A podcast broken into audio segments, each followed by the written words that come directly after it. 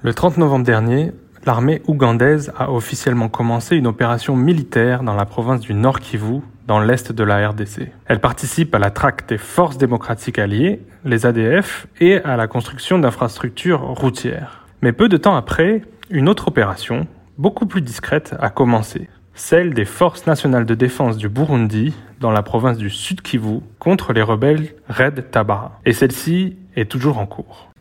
Bonjour, je suis Pierre Boisselet, le coordonnateur du baromètre sécuritaire du Kivu, et vous écoutez le 49e numéro de Ponajek, la capsule audio du groupe d'études sur le Congo sur l'actualité de la RDC. Cette semaine, nous nous intéressons à l'incursion récente de l'armée burundaise dans l'est du pays. La présence de combattants burundais au Congo n'est pas radicalement nouvelle. L'est de la RDC a servi de base arrière à des rébellions burundaises pendant des décennies, ce qui en fait une zone stratégique. Le CNDD-FDD, actuellement au pouvoir à Gitega, y était lui-même présent dans les années 1990 et 2000. Aujourd'hui, on trouve surtout deux groupes armés burundais, les Forces nationales de libération, FNL, et le mouvement de la résistance pour un État de droit, Red Dabara. Selon un rapport du groupe d'experts des Nations Unies pour la RDC, ce dernier groupe a bénéficié du soutien du Rwanda entre 2015 et 2016.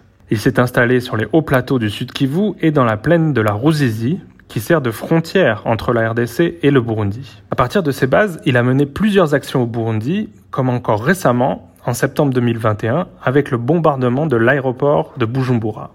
Compte tenu de la présence de ces rebelles, l'armée burundaise et ses alliés, les miliciens Imbonerakure, ont périodiquement mené des incursions au sud Kivu pour les affaiblir. Mais à la fin du mois de décembre dernier, une expédition d'une ampleur inhabituelle a commencé. Selon plusieurs sources, Plusieurs centaines d'hommes, et peut-être même plus d'un millier, ont traversé la frontière. Ils se sont associés avec plusieurs groupes armés locaux comme les Maimai Kijangala, Buhirwa et les Gumino, qui leur ont ouvert la voie à travers la plaine de la Ruzizi et vers les hauts plateaux du Sud Kivu. Et ils sont ensuite très vite entrés en action. Le baromètre sécuritaire du Kivu a déjà enregistré quatre affrontements impliquant les forces armées burundaises en 2022, soit plus qu'aucune autre année depuis sa création. Ces combats leur ont permis de déloger les Red Tabara de certaines de leurs bases, mais ils ont aussi provoqué de très importants déplacements de population. Alors, pourquoi le gouvernement burundais a-t-il décidé de déclencher des opérations d'une telle envergure maintenant? D'abord, le Burundi et le Rwanda ont fait des pas importants vers une réconciliation l'année dernière. En juillet, Kigali a livré 19 rebelles burundais à Gitega, et en octobre, c'est Gitega qui a livré 11 rebelles rwandais à Kigali. Les Red Tabara semblent aujourd'hui avoir perdu tout leur soutien à Kigali, faisant de ce groupe une proie beaucoup plus facile pour l'armée burundaise. Ensuite, ces derniers temps, Kinshasa s'est montrée particulièrement ouverte à laisser des armées étrangères opérer sur son sol, voire à leur sous-traiter la traque des groupes armés étrangers. Comme nous l'avons dit en introduction, l'armée ougandaise est officiellement présente en RDC depuis la fin novembre, et selon une source diplomatique, Kinshasa aurait informé les gouvernements rwandais et burundais que ce type de solution pouvait également être négocié avec eux.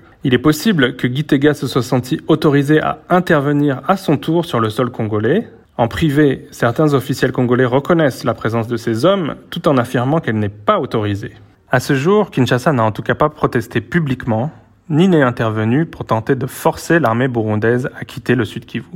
Pour recevoir Ponajek chaque vendredi sur votre téléphone, rejoignez notre fil WhatsApp en envoyant GEC, GEC au plus 243 894 110 542. À très vite!